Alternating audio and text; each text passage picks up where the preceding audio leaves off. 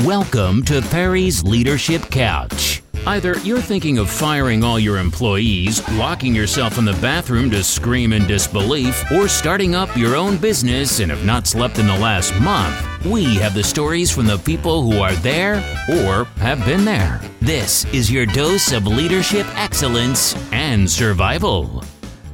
All right, so welcome to Perry's Leadership Couch. I have with me Mike and Andrew. These are two great guys who have a background in doing restaurant work, really, and and that's an industry that, again, anybody who can work in the restaurant industry has a high work ethic because that that that'll kill you.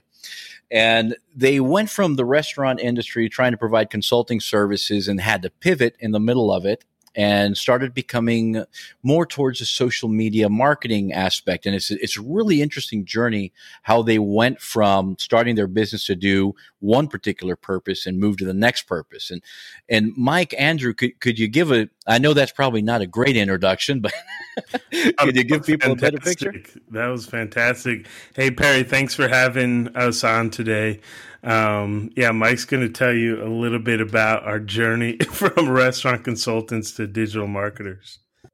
Yeah, no, we um, so so as we said, we started as restaurant consultants, and the reason we started like that is because Andrew had ten years in the restaurant industry, and then also I went to a Babson College, studied entrepreneurship, and had started a business of my own. So we wanted to combine that entrepreneurship with um with Andrew's knowledge, and you know try to create a new business and fly high with the restaurant consulting.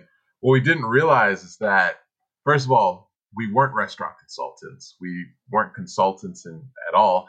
We um we weren't, and, and we didn't want to be them. So we did that for about a year, and what we found is that we were trying to go for a lot of easy wins or quick wins and things like that, things that weren't sustainable in terms of what we wanted to do, but also business wise.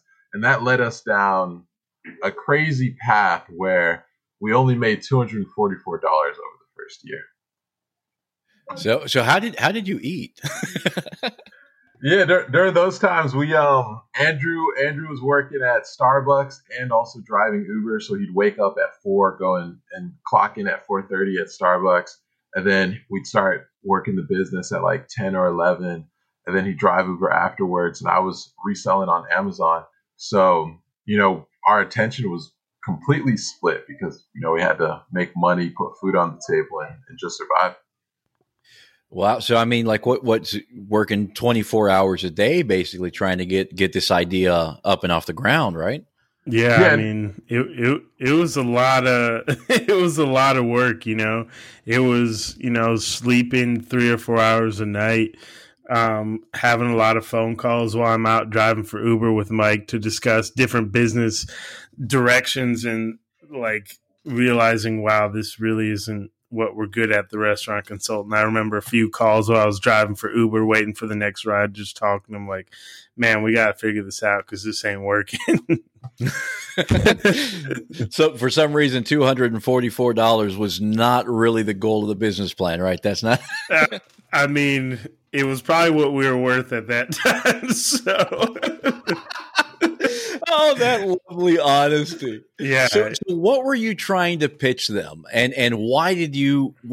So, at, obviously, when you first started pitching them your idea of a restaurant consultancy, you thought it was the best thing ever. I mean, you two sat down, thought, "Man, this idea is going to work. It's going to be great. This is exactly what they need based on what we think." And so, what was that, and how did you? What was the process to where you got to the point where you said, wait a second, this thing I think everybody needs, nobody wants, or nobody needs it from me at least. And how how was that? How I mean, it's it's a painful thing, right? How did you get there? Yeah, it's it's funny. So our business really went through three different phases. We haven't told this story a lot. So the first one was restaurant consultant. So what that looked like was we were going to redesign your menu for you. We were going to do menu profitability. We were going to do data analytics on we I'm not sure what we were going to do, but we said we were going to do it. Um, and then we talked about um, menu refresh. Oh, inventory control. We created a whole inventory system on Excel. It was wonderful. Um, and that was like the first stages of it. And then from there, we said, hey, we're going to do data analytics.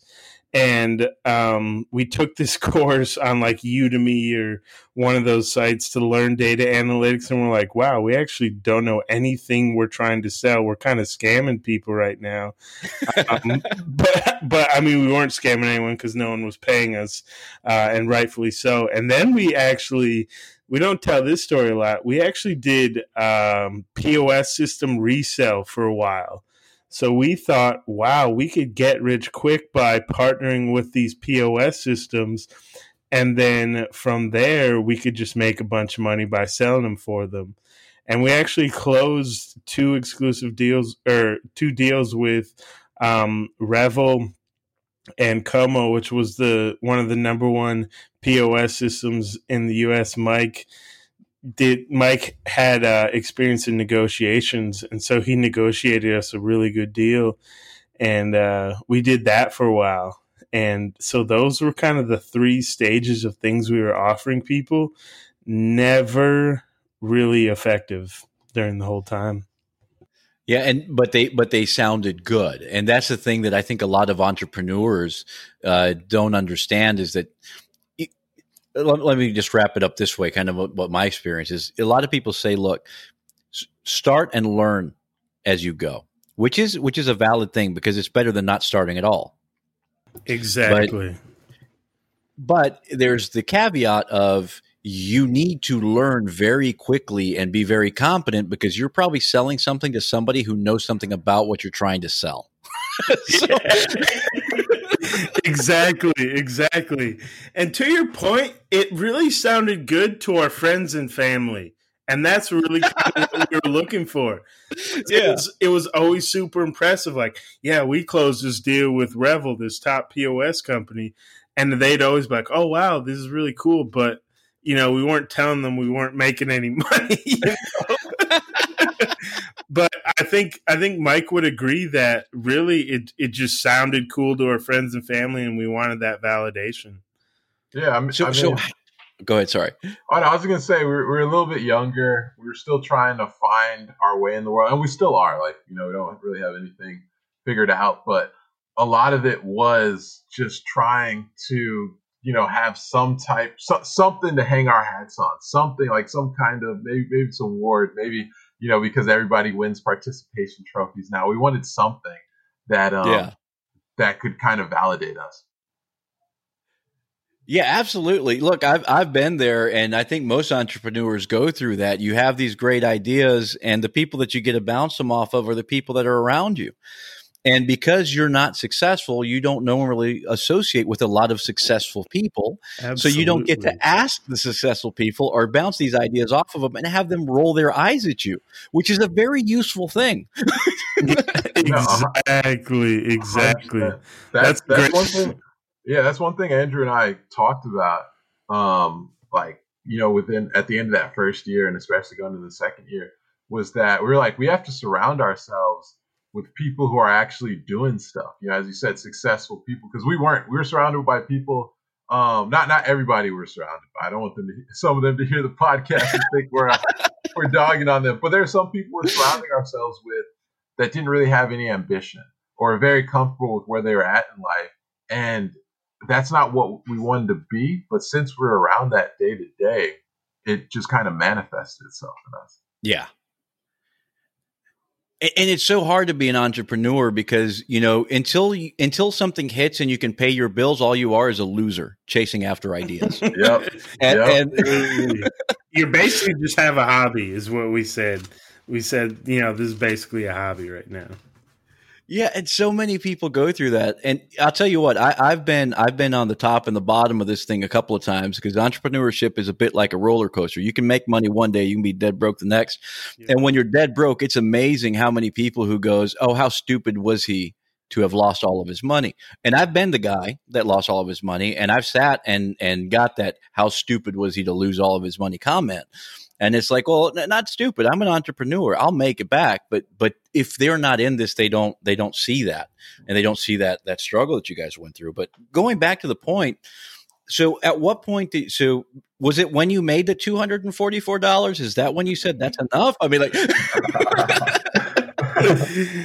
oh man, I remember in uh, I think it was March of last year. Yeah, I think it was March of last year. I I was I had I called up Mike. I said, "Yo, let's meet at Starbucks. Let's go like have a strategy meeting or something." But really, um, I wanted to talk to Mike because I was like, "Hey, we basically have three months to make money, or I'm done with the business." And so during that meeting, we were kind of like, "All right, we could kind of give up and stop going, or we could actually put like we could actually start grinding and actually start making some money here. And we could actually like develop a proof of concept. And you know that's what we did. And you know sometimes like you're saying perry it takes you to get to that low point of failure to kind of bounce back and be like all right i gotta eat and i gotta grow here. So it, it was really that moment at starbucks where like this is make or break time. And uh you know, ever since then, we've just uh, had exponential growth, which has been, you know, a long road, but, you know, it's just something you could be really proud of, you know. So, so what happened in that meeting? I mean, did you set his pants on fire? I mean, like, what was that conversation that that got you guys focused on the right thing, and and then, you know, had a plan to where you're actually taking the right actions that that produced a result? Yeah, Andrew. I mean, Andrew was pre- was really straight up. He was just like, "Hey, listen, like, um, you know, there's bills that need to be paid. We're spending a ton of time on this business. We need to start making some money. Like, it doesn't have to be a ridiculous amount, but we need to start making some money so that you know we both can justify the amount of time we've spent and we continue to spend on this business.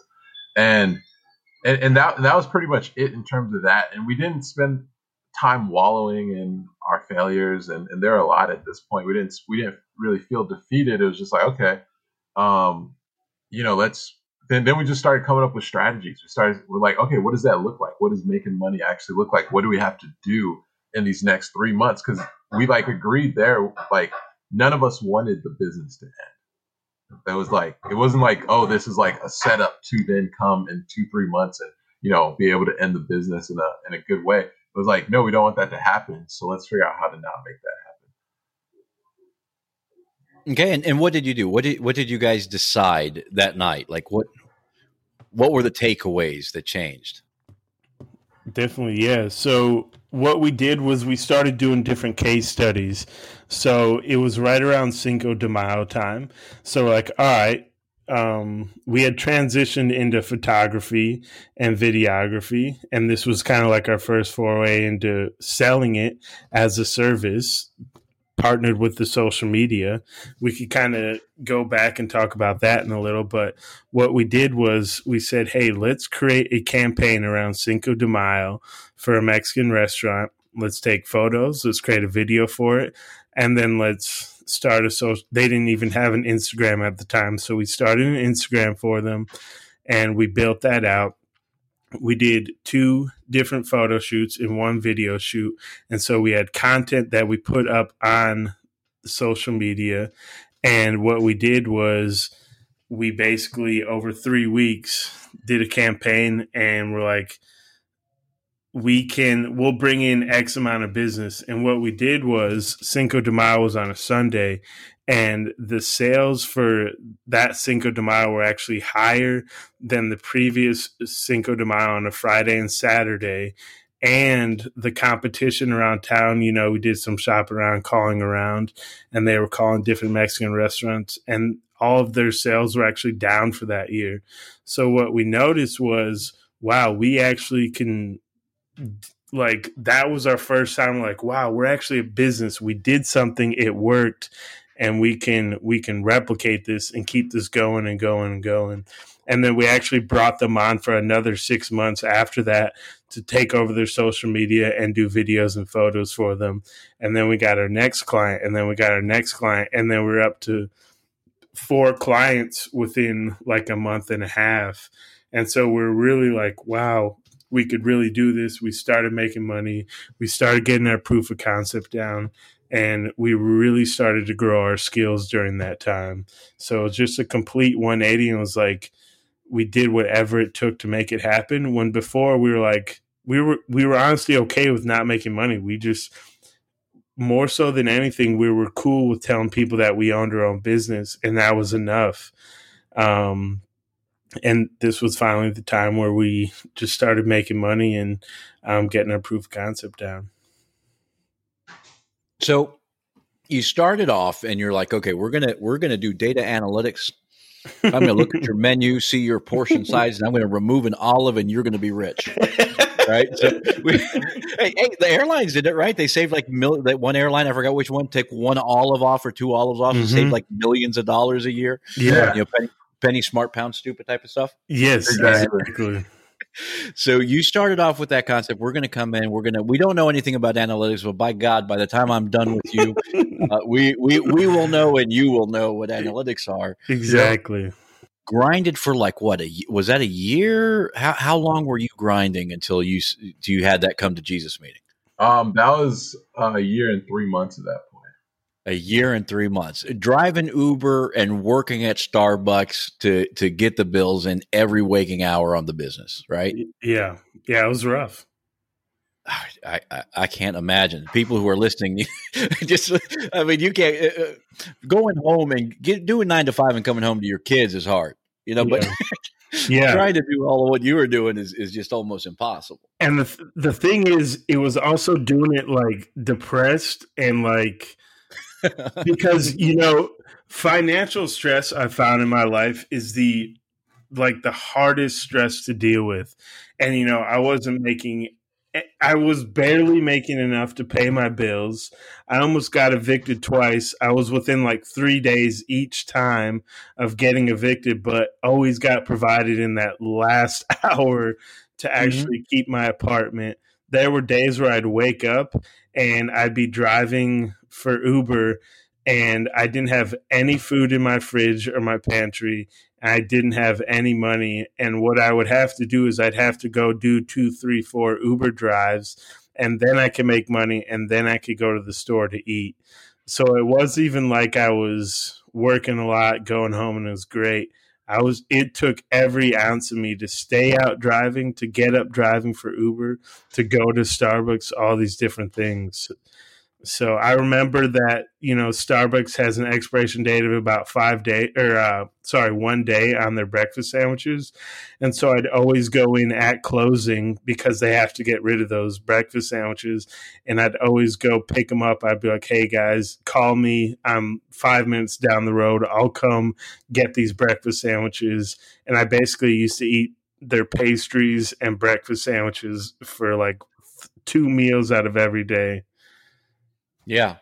And that's what a lot of people don't understand when they when they start a business, especially if you if you start a business and you don't have funds. Like there are different ways to to do mm-hmm. a startup. Sometimes you have some money. Like I, when I do a startup, I've got some money. I don't have to worry mm-hmm. about these things, which is a good and a bad thing. Good because you're more at ease. Bad because somebody else needs to light a fire under your butt because your yeah. bills aren't doing it. You know exactly, exactly. so the the advantage to what you had is there was a fire under your butt every day because the pantry was empty and your hut, your stomach was telling yeah. you to get moving. Yeah. So and and so now you got to the point after after a year and three months of, of basically going on the the poor man weight loss program and, and, you decided uh, videos i'm going to take pictures like how did that how did pictures even come in to the conversation like yeah. analytics to video and pictures that's a big that's a, a big story jump. Yeah what's jump. that story yeah, definitely. So about nine minutes or nine months into the analytics, we um we were just trying to figure out how to get in front of owners, get conversations started with them. So what we realized is if we provide a free food photo shoot, like a lot of restaurants are going to say yes, and then you know we'll get the owner or the director of marketing or the GM's um, contact information, or they'll even be at the shoot. And then, you know, so we're like, all right, we'll do that. We'll send them some pictures and we'll keep the conversation going about everything else we can do for them. So it was kind of just like this throwaway just to get our foot in the door. Like we didn't think of it too seriously. So about three months of that passed and we still weren't making any money, but we realized the only thing these guys cared about was the pictures. They only cared about the content. They didn't care. Like every time we started talking data analytics or whatever to them, it was just a huge turnoff. But if we were talking pictures and like, oh, how pretty their meal looked and all this stuff, then they were like, they're ready to talk and they would keep the conversation going. So it took us about three, four months to realize, hey, let's listen to what the people are telling us and focus on that. And so that's how we pivoted from uh, from data analytics and all that to like doing pictures and videos. And and so here's the thing about when we say pictures and videos, all right? So Mike had a Nikon camera, right? This was a 2011 Nikon camera in 2018. So it's basically a seven year old camera with one lens. And what we would do since we knew nothing, when I say Perry, we knew nothing about photography and videography. We knew nothing. I didn't even know how to edit on my phone a picture. Um, so what we did was we would take that Nikon camera to the shoots, but it was just a peacock. So whenever the the owner, whenever the owner would come out, or the bar manager, or one of the staff members, Mike would be like, "Hey, Andrew, like." Make just pretend like you're taking photos on it, and so there would be times like where he'd have to be like, Andrew, you have to take the cap off or the lens off, so you can actually act like you're taking a real photo. So I would say for about 10 photo shoots, we were really using our phone, but we were bringing that Nikon camera to pretend like we knew what we were doing and that they were getting professional quality photos. But in reality, they were just getting iPhoneographer photos. hey, you know, you got to do you, you do it with what you can, right? Yeah, absolutely, absolutely. So, so let me get to see if I understand this straight. So, you you spent about three months talking to people, and every time you said analytics, you watched their eyes glass over. and, and, then you started thinking to oh. yourself, "Well, look, I they will they will let me bore them if I promise to give them pictures." Huh, yes. I think they like the pictures. yeah, basically, yeah that that shows our business savvy at that point. It took us three months to realize that they weren't biting on the stuff that they hadn't been biting on for the nine months previous. that's because so many people are in that same boat because you get this idea of what you should be selling and what they should want, and it's like you're not you're not looking at your client and seeing what your client needs. You're looking at your client and imposing what you think you would need if you were them, but you're not them and you don't live their life and you don't know what they're struggling with they don't know what they're dealing with and uh, and you know sometimes uh, what they what they want i mean if you're in a business the number one thing that you want to do is increase your sales period exactly you know I, I have close friends of mine that that run fairly substantial companies and some of them small ones and one of them one of my best friends will be on this podcast if not my best friend. Uh, he has a an IT company that and he goes through this boom and bust cycle, which I've done too in my businesses. And I told him, I said, you know what our problem is is that we care so much about execution that we forget that we need to continue acquiring clients. So we get this, you know, multi-million dollar contract and then we will go in and, and execute because, you know, like any good entrepreneur, the only person, person that can do this right is me. exactly. exactly. No, that's exactly right and you get caught up in that and then you get into that into that bus cycle because you haven't went to go get more business. And if you wanted to t- sell to my friend something that would help him execute better, he, he'd listen to you, but probably kick you out the door. But if you could promise him a way to where you'd end the boom and bust cycle, you would increase his sales, stabilize his sales, he would be like, okay, what time are we going to meet? Because that's what he needed. Yeah. But so many people called him up trying to sell him a piece of software, or I've got this service where I, oh, you need to hire people. So I, I got, you know, this company that can that can vet people for you. And there, there's five million. You shake a stick at a tree they fall out like candy. And um yeah. you know and then you get to the uh, you get to knowing what your client actually needs. So that that was great. So how long have you have you been in this new this new pivot? Yeah. So i would say right around april of last year was when we first started creating content and at that point, still half the content we were creating was on the phone. Mike had learned some things on the camera. But it was after that campaign, that Cinco de Mayo campaign, where we really started to take it serious. And I would say since April of last year, Mike has spent over three three to five thousand hours of studying how to do photography and videography.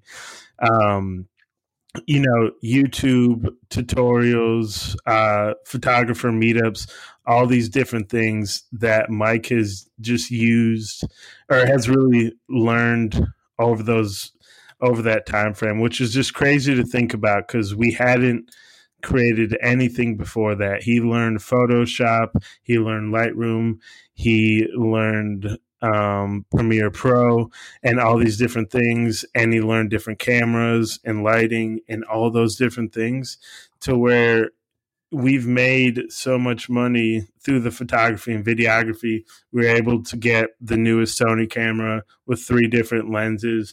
We're able to get uh, four different lighting kits, um, stabilizers, all the different tools to make this really eye catching. Really, we say it's content that makes people stop. So when you see a piece of our content on social media, we want you to stop with it, engage it, and interact it. And Mike captures all the content that we create with that in mind. So it, it really is remarkable um, how far Mike has come as a content creator in. I don't know how many months is that 16 18 months so like I, I appreciate that man that ringing endorsement Oh yeah. Very good. Does that mean that Mike gets uh, more of the profits now? Is that is that this uh is that conversation? oh no no no no no! Because what Andrew is neglecting to talk about is all the um the social media savvy he's developed. So the same way I knew nothing about cameras, editing, whatever. Um, March of was it? Yeah, March of last year. Um, Andrew knew nothing of social media, how to run campaigns, how to run ads, how to run accounts um, how to maximize your engagement and actually make it useful for your business. But since then, he's ran. So as we said, we had uh, we had four clients. Um, we pretty much had four clients from like April to the end of last year, and then we we got a really big one in January, and all of those were running different social media things with them. And Andrew's just been a monster on it, and so like I, I I don't know the exact split, but I'm pretty sure it's like somewhere 50-50 where it's like the social clients that Andrew runs and he's putting in a majority of the time for those guys. Then like the individual project projects where I'm putting majority time in the content creation is like bringing like almost a 50-50 split of revenue to the business. And and both of that's been both of us just grinding and learning because that's what we learned too um, sometime last year once we really got our stuff together. It's like we didn't know how to do data analytics we tried to learn it, but we weren't aggressive on learning it. And then we didn't know how to do photos and social media, but we aggressively learned that and we aggressively upped our skills so that we could actually provide those services at a professional level. I think that's a huge difference. Yeah, I like I like the way that you said that. Is we aggressively learned it, and probably because you saw that people are willing to actually give you money for it. Yep, exactly. I mean, that's the greatest validation in business is getting paid. You know. So. yeah, absolutely. That is the greatest validation in business. Getting paid and then not not not having them come back going, "Hey, you know that thing I paid you? Yeah, could you give that back?" Yeah, yeah. exactly, exactly. Oh, I feel like that that breaks your heart. That kind of pushes you to be better. As you're saying, you, you sign you sign that big client and you want to make sure you do it because part of it is you don't want them to ask for a refund at the end. Like that's that's right. That, yeah, that's a heartbreaker. I mean, we we pride ourselves in that we've only done one one uh, painful photo shoot that we had to return the money, and the reason is we had a photo shoot at the beer festival in Decatur here in Atlanta, and uh, it was raining, and we thought the camera was waterproof. And so we were creating all this content while it was pouring on our camera because we thought it'd survive. And then that same night, there was an engagement shoot, and uh, we took that camera, and uh, it just it wouldn't even work. It, oh wow! It wouldn't even work, and uh, this was a referral, so it was a friend who gave us this, and that was probably the toughest thing we've had to deal with. it's like, hey, we know you gave us this referral, and this was a really special moment in this person's life, uh, but we don't we don't have this engagement party shoot for you any of this content. So, uh, Yeah. needless to say, we don't touch weddings or engagements, so don't ask. yeah, you know what? I, that has to be the most difficult job. You know, when I got married, um, I had like a, de- a destination wedding over in the Dominican Republic, which is where I lived for a good long time. nice. And you know, the, the photographer that we had, I, I forgot his name. He's absolutely amazing, but the patience on the man. I mean, I didn't care. I'm like, look, if you just like take a couple of pictures, I'm good to go. Yeah, absolutely. My wife didn't think the same way. No, I I think my wife treasures those wedding photos more than anything else we have in this home. She's like, when I divorce you, I'm still going to keep the photos. oh man, that's funny. so, and I've been looking at your some of your pictures. I looked through a couple of them, and, and they look absolutely fantastic. So, doing that pivot, you're now. I mean, I, you said you're you're you're calling me from your office, so you're obviously not behind Starbucks uh, in the dumpster uh, trying to make phone calls anymore. So, it's going pretty well for you. Yeah, no, we, we found a, we found a lot of success. Uh, we basically doubled our revenue by uh, I think it was by May of this year, June, um, and even with the pandemic, these last few months, we or last month we had one of our biggest months ever sales wise. So. Um, Think, things are going really well and we're heading in the right direction and we're getting even more focused this pandemic has only helped us focus on building our brand and figuring out how to do sales because i would say that's probably mike and i's biggest weakness is we don't we don't we're not very salesy people Mhm. and so you know we sometimes we focus too much on building the brand hoping people come to us but we're really starting to hone in our sales and really grow in that aspect of our business you know but Yeah. the the cool thing is um, about what we've done is we haven't taken on any debt, and all the money that not all the money we pay ourselves a portion, but we've been able to get every single thing that we have. You know, computers, um, photography equipment, light equipment, all the different subscriptions that we have um, has all been paid for out of our out of our own pockets of money that we've made. No, that's that's fantastic, and and being able to to be able to take money out of a business.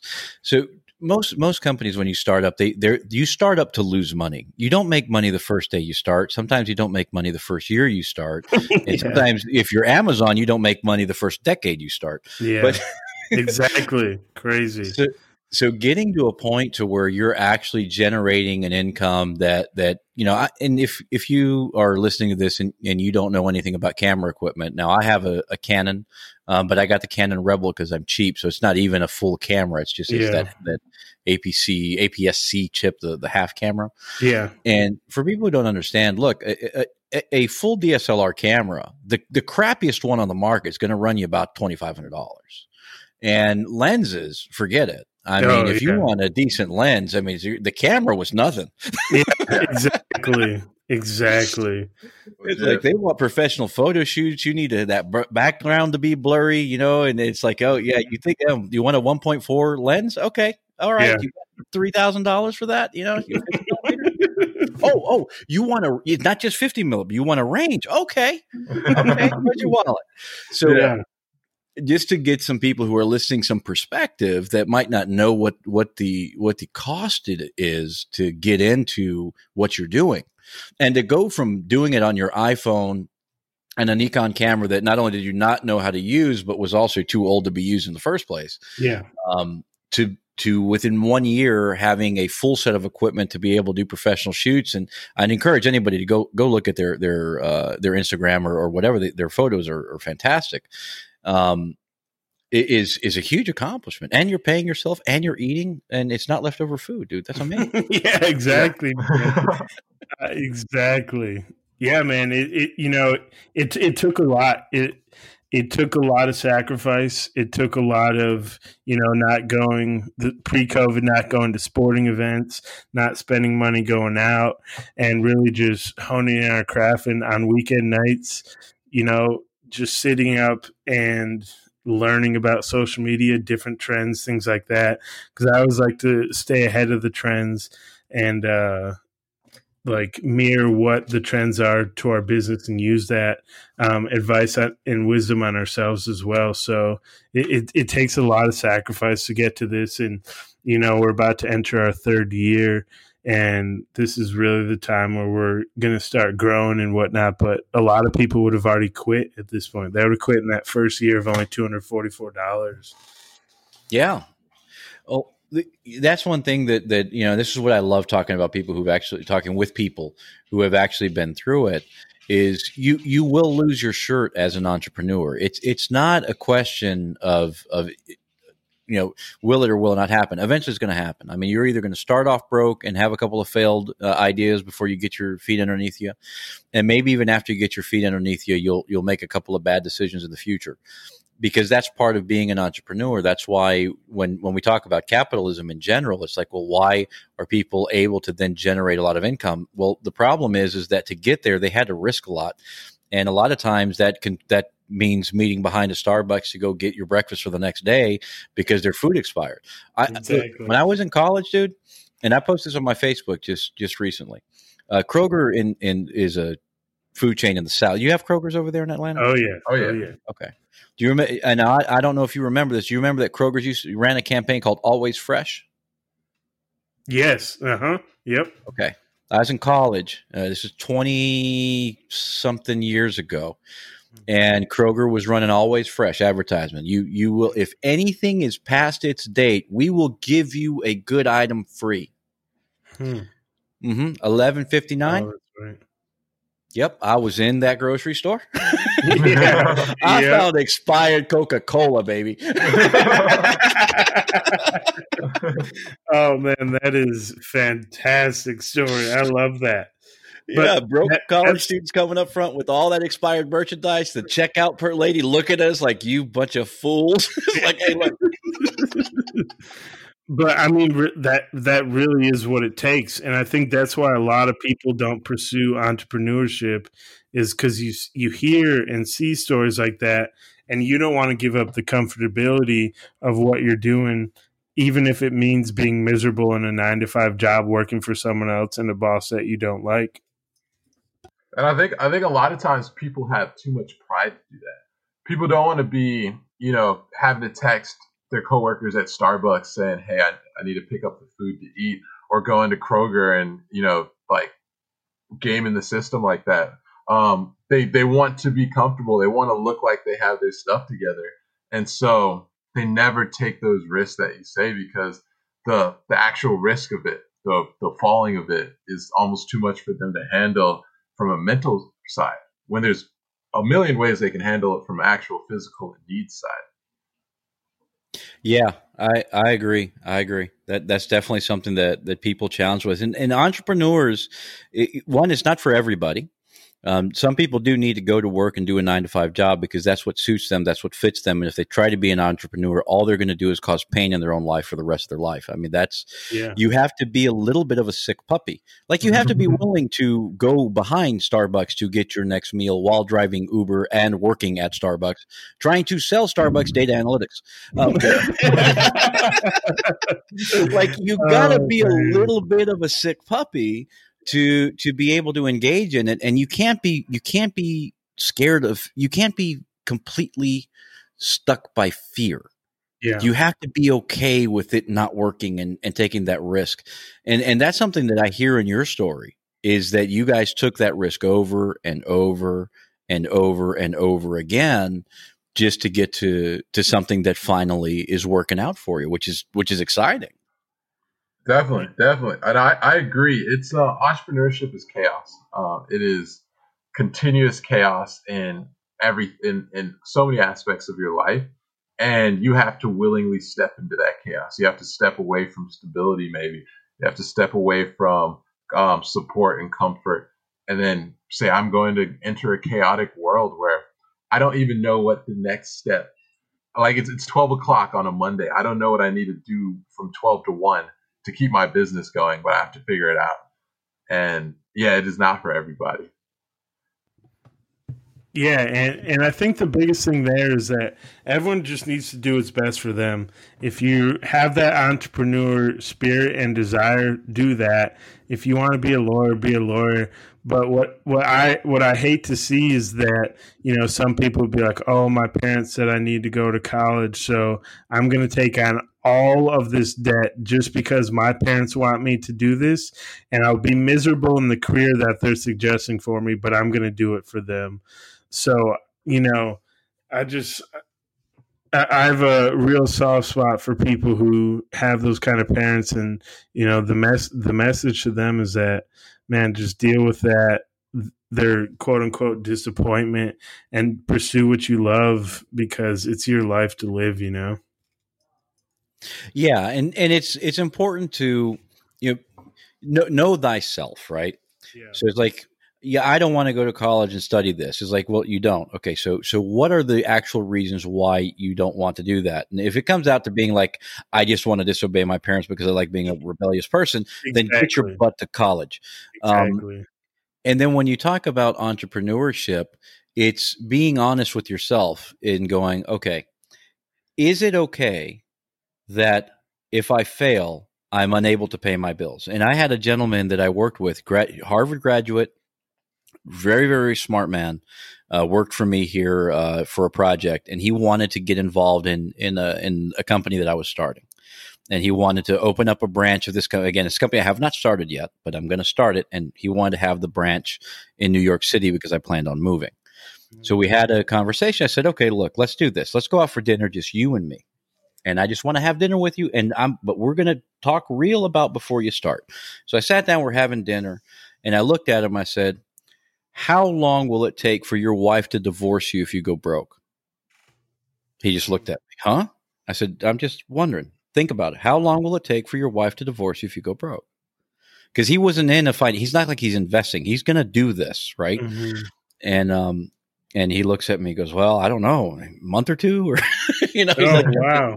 and and I'm like, you have to understand, you, he's not an entrepreneur type of person. Again, he's a graduate from Harvard. He he had a lot of things going, not, not, and he wasn't one of those rich people that went to Harvard, right? He was one of those that got in on the outskirts, right?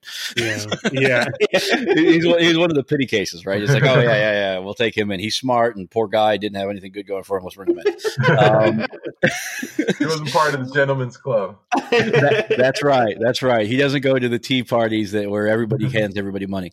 Um, yeah. Oh yeah, I've got this contract here. Hey, how about you take this contract? He wasn't part of that club. Um, and, and best I know, he's still not part of that club. But he's a great guy. I love him to death. Um, but I, I, had to present him with these real questions. I'm like, you do understand that you will. And he, he talked about, well, can I do this while doing this other thing at the same time? And I said, well, how badly do you want to fail? Yeah. Because every time you distract yourself with this other thing, you're increasing your probability of failing with this thing, which means you're going to get to the point where you're bankrupt and two months later your wife is going to divorce you.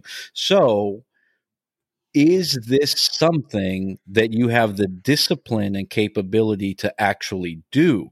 And if they can pass the litmus test, because that's like the foundation, right? If you cannot, if you cannot be okay with going broke, if you are not okay with diverting all of your attention to this one thing, if you're an investor, that's different. But if you're the entrepreneur, you're coming in at ground level, you and like two other buddies are starting something up and you've put your little life savings into it 50,000, 100, 200,000, whatever it is, and you're starting it up. If you are not okay with shifting your entire focus to it, if you're not okay of giving up everything else for this, and if you're not okay of doing all of that and still going broke, then you need to not do it because all of those things are very real. Like 90% of the time happens real. Yeah. Exactly. And if you're not okay with that, you're in that 90%. exactly. Yeah. I mean, it, it's a great point that, you know, it, it's not for everyone. And it, it just takes extreme determination and grit. If you don't have that, just I wouldn't even try. It, you know, it's it takes so much drowning out the outside noise, not listening to other people, putting your head down, not watching the games on the weekend, not watching the Super Bowl because you're working on a project for your client, all these different things. You, you cannot have both lives the convenience of going and doing every little thing and really truly grinding out and growing a business, you know? And that's, that's, that's a hard thing to um, accept, but I, I think it's really the only way you become a successful business that is making money.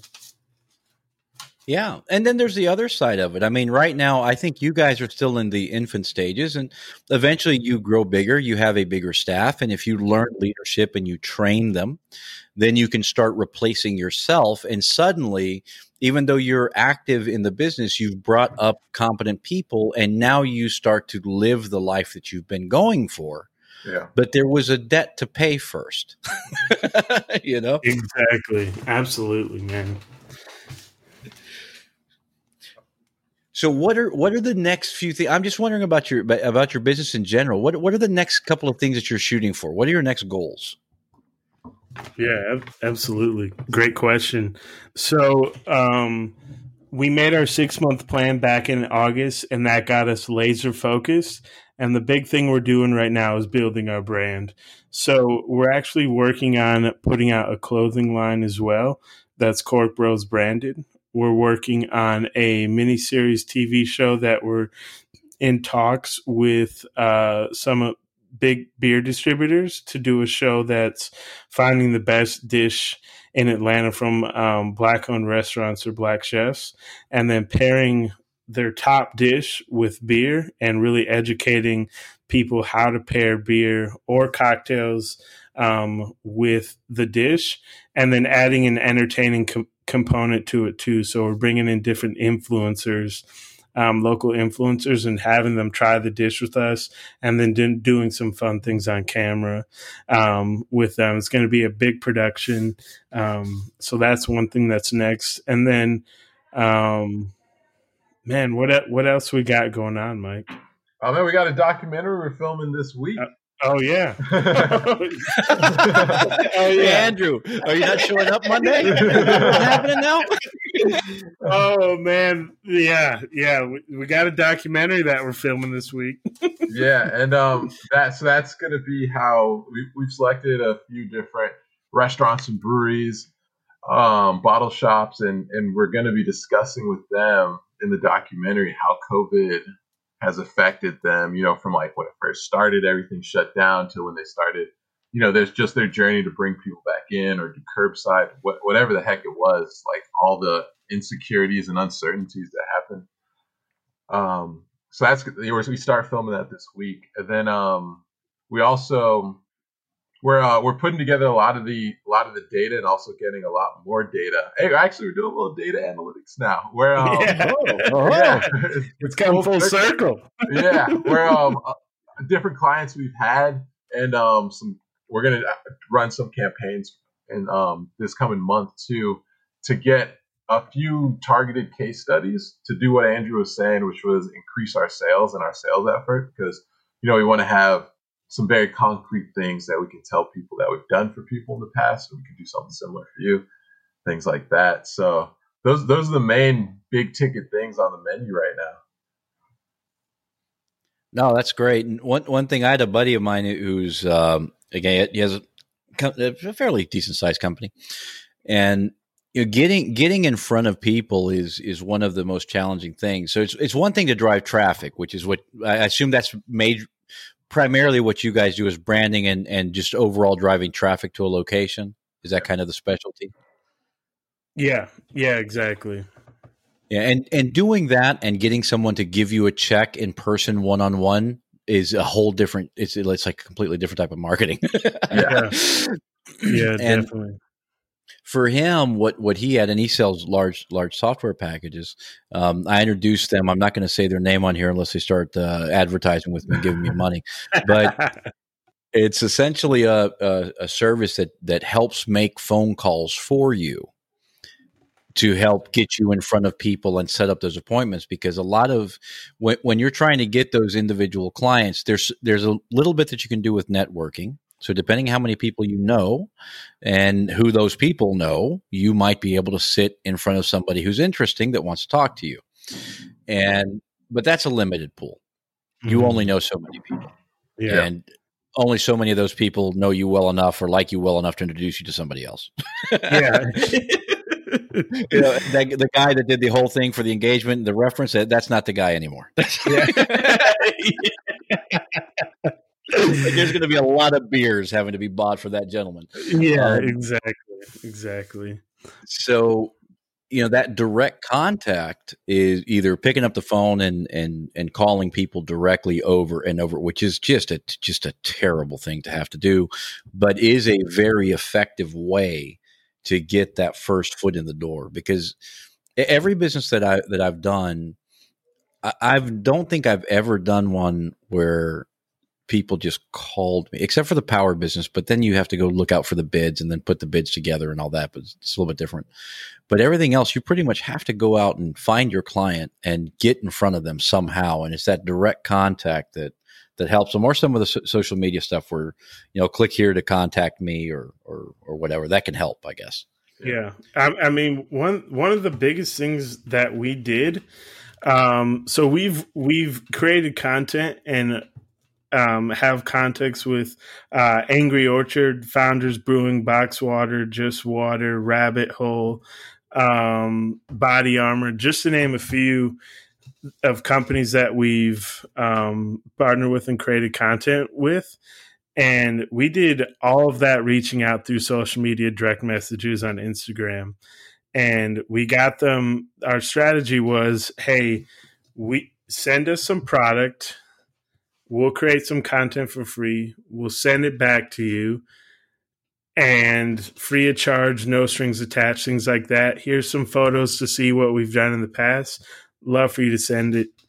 Love for you to send us stuff. And what that did was, you know, all those brands reached out and sent us stuff. And like Angry Orchard sent us seven cases of their beer and different things like that. But what it did was it got us in contact with the director of marketing, the social media manager, the CEO, these important people. And now we have all those contacts and we've gone back and actually, um, you know, done paid shoots with some of these brands. So that's that's one way that we've been um, kind of different because I, man, this cold calling that's just, that's just not me.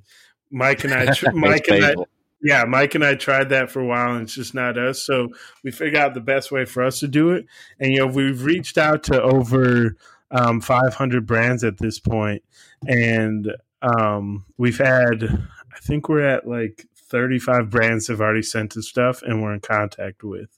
So that that's that's another way to do it, but you know it takes reaching out to 540 different brands. So yeah. Yeah, I mean, it's it's basically it's the same thing as cold calling, but in in a different format. You're doing an electronic format, going, "Hey, give, Yeah. give me some of your stuff. I'll send you." And so that so the the hook's been working for you. So you did the the shoot for them for free. You sent them back uh, some of their photos of their product, and then they called back in and with that contact said, "Hey, can you do a shoot for us?" yeah.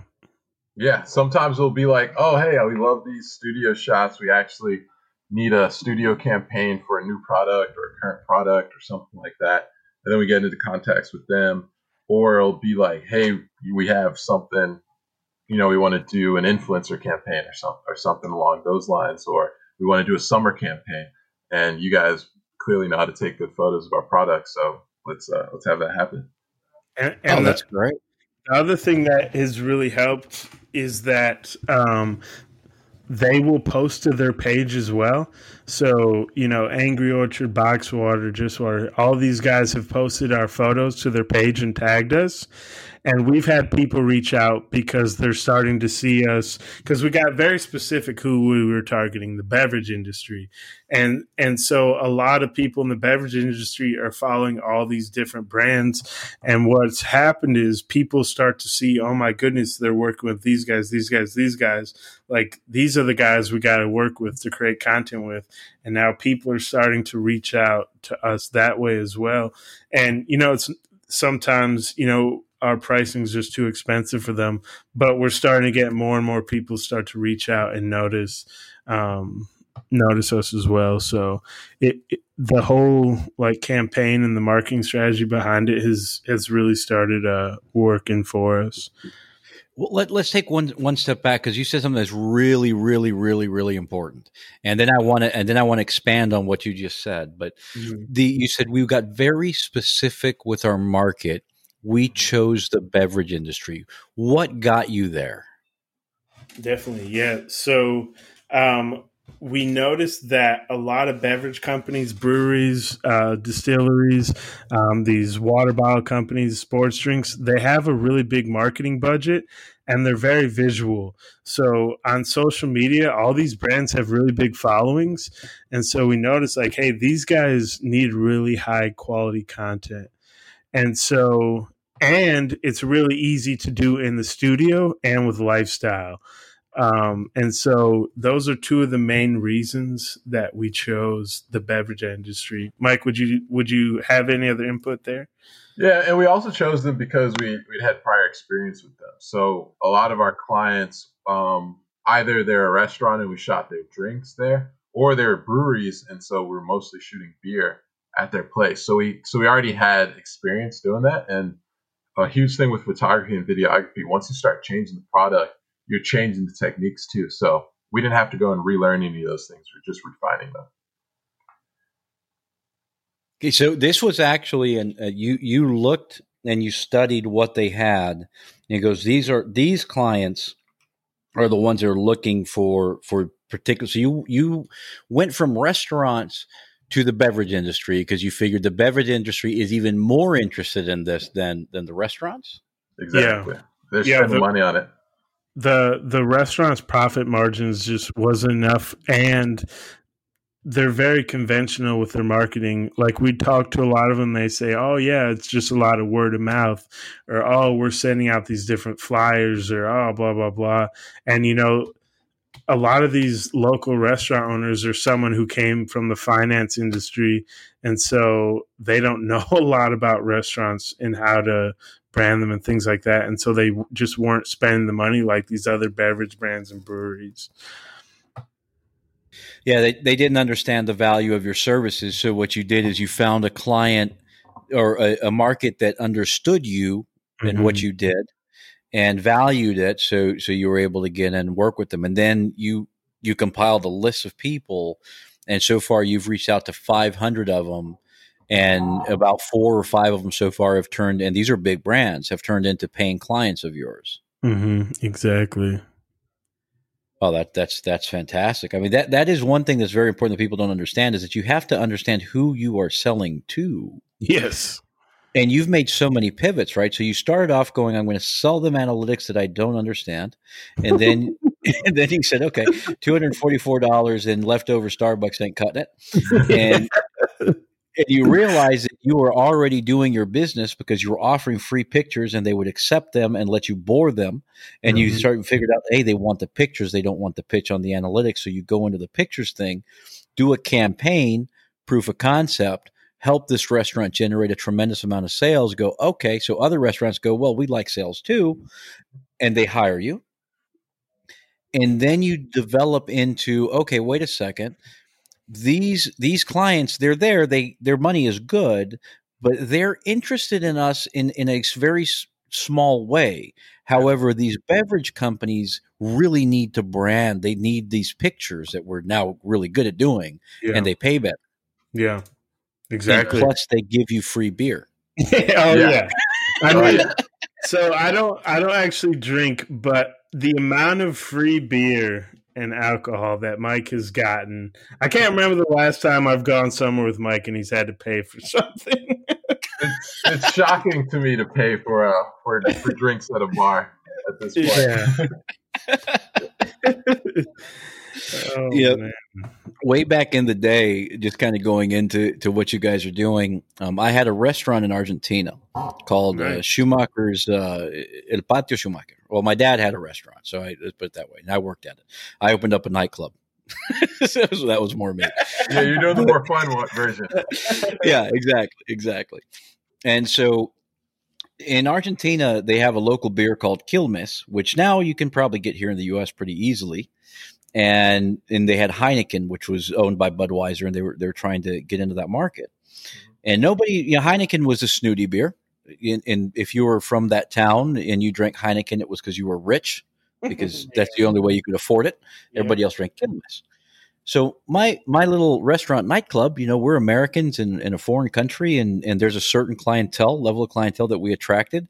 So Heineken was extremely interested in working with us, and they actually gave us new tables, new chairs, painted the place, banners, uh, the the uniforms. Uh, they essentially half built my restaurant just so I'd sell their beer exclusively. Exclusively. Wow. Yeah. So that is such a market for you guys uh, to to tap into because they really understand. They didn't want me to sell their beer exclusively just for fun. They're like, this place is downtown, is visible to the people who we want to start consuming our product. And it's the same thing that you're doing except through pictures. So they, they definitely value that. It's interesting that you, that you've, you know, you went from analytics to finally understanding that and then understanding your client. Yeah. it's come yeah. kind of full circle. It's crazy. Well, sure. I think I think a lot of it too is, is experience. Like you know, through all the months and years we are doing stuff, like we wanted we wanted to have that business sense with the analytics and consulting at the start, but we didn't have the experience to to even leverage that or or do anything with that. But now, you know, it's not even necessarily that intentional. Like we're not saying, oh, we're we're data analysts again, but now we have the experience where it's more of a natural fit. Yeah, that that makes sense. How, how are you using analytics now? Like, what are what are you doing with it at the moment? Yeah, so a lot of the analytics that we're using is uh, social media and um, like how that's affecting sales. So, for example, Jekyll Brewing is one of our clients, and we they are doing their first annual Oktoberfest this year. And so, what we did was we had a marketing budget that we did for Facebook ads, and then we basically just posted every day for um, two and a half weeks to build the hype up for the for their um, Oktoberfest. And their two big goals were to they did these customized one liter steins that they were selling, and they introduced uh, pretzels and beer cheese to the menu for their little Oktoberfest theme thing. And so what what we have done, um, and the case study will end tomorrow for this one, but uh, basically we're seeing how many different um, steins they ordered, how many refills, because it was fifteen dollars for a refill, twenty dollars for a stein, fifteen dollars for a pretzel, and um, we're basically using to see how much it's affected or like how big their sales are. And we were on our, we do weekly calls with each of our clients, and we were on the call um, this past Monday, and they were saying um, that they had already sold 198 of the Steins, and they're actually keeping pretzels on their menu because they sold so many. And they, you know, social media sometimes it's hard to say, oh, I saw this social media post, so I came in. But how you can kind of track that is they said they had a lot of people coming in already asking about the Steins and the pretzels and the different menu items that they've introduced. And so this is this is kind of one of our biggest kind of case studies that we've done um, around it. So we're really looking at the reach, the impressions, um, profile visits, met, or website visits, different things like that, and then going and talking to the client to see how um, that specific case study is performing. Oh, no, that's great. That's it. That sounds like fun. Yeah. And so when you go there, you get free steins and pretzels. Oh yeah, yeah. I mean, every every time we go in there, we're doing a menu shoot, and so basically, um, we're getting two to three different menu items each. and then, um, you know, Mike's usually having three or four beers while we're in there. So. hey, look, you know, I, I, have a bunch of family in Greenville, South Carolina, about two hours out of Atlanta, maybe an hour, hour and a half. Yeah. So it's a forty-minute flight on on an airplane the size of my toenail. Yeah. Um, yeah. so yeah, so if when I go down there, I'll just call and hey, Andrew, you guys doing any shoots anywhere? oh yeah, get free food with you guys. just just call us when you come down. We could always get some free food, man. yeah, no, and Atlanta's such a great city, but man, I, I, stayed at the whatever the hotel is that's in the in the CNN building. I forgot the name of it, but uh, nice little place. Omni, Yeah. Yeah, that's it. And and they, they were the one thing that I noticed in Atlanta. I don't know if this is true all the time. I was just asking. I guess I'll ask you guys since you live there. And when I was at the Omni and and we had a little bit of a hiccup, they actually turned around and said, "Go to our restaurant, get whatever you want." I mean, anytime that I had a problem in Atlanta with the business, they were all so so very willing and wanting to make things right yeah. all the time. Is, is, that a cultural thing there? Is that is that yeah. an Atlanta thing? No, it's you definitely. I think what's it called, Southern Nice or something. Wait, that's Minnesota. Southern nice. Hospitality. Southern Hospitality. There it is. yeah. Uh, but yeah, it, it's definitely a thing around here, and I noticed that because you know I've lived all over. I've lived in Chicago, California, North Carolina, Arizona, and this is sometimes though it is fake, but mm-hmm. I do I do notice that a lot of the business owners are willing to fix different things and different mistakes. Yeah, that's that's that, that's one thing I was so impressed with while I was there. So I, I know that we're we're coming up on the hour that that we talked about, so I don't want to keep you guys too long. But if there's a restaurant um, somewhere that wants to contact you or a beverage company who happens to be listening to this podcast, what what would they do to to to be able to talk to you and see if there's anything that they want to do with you? Yeah, definitely. The best the best way to get in contact with us is um, on our Instagram. And the reason we say that is you could see all of our visual work, photos, videos, different things like that on there.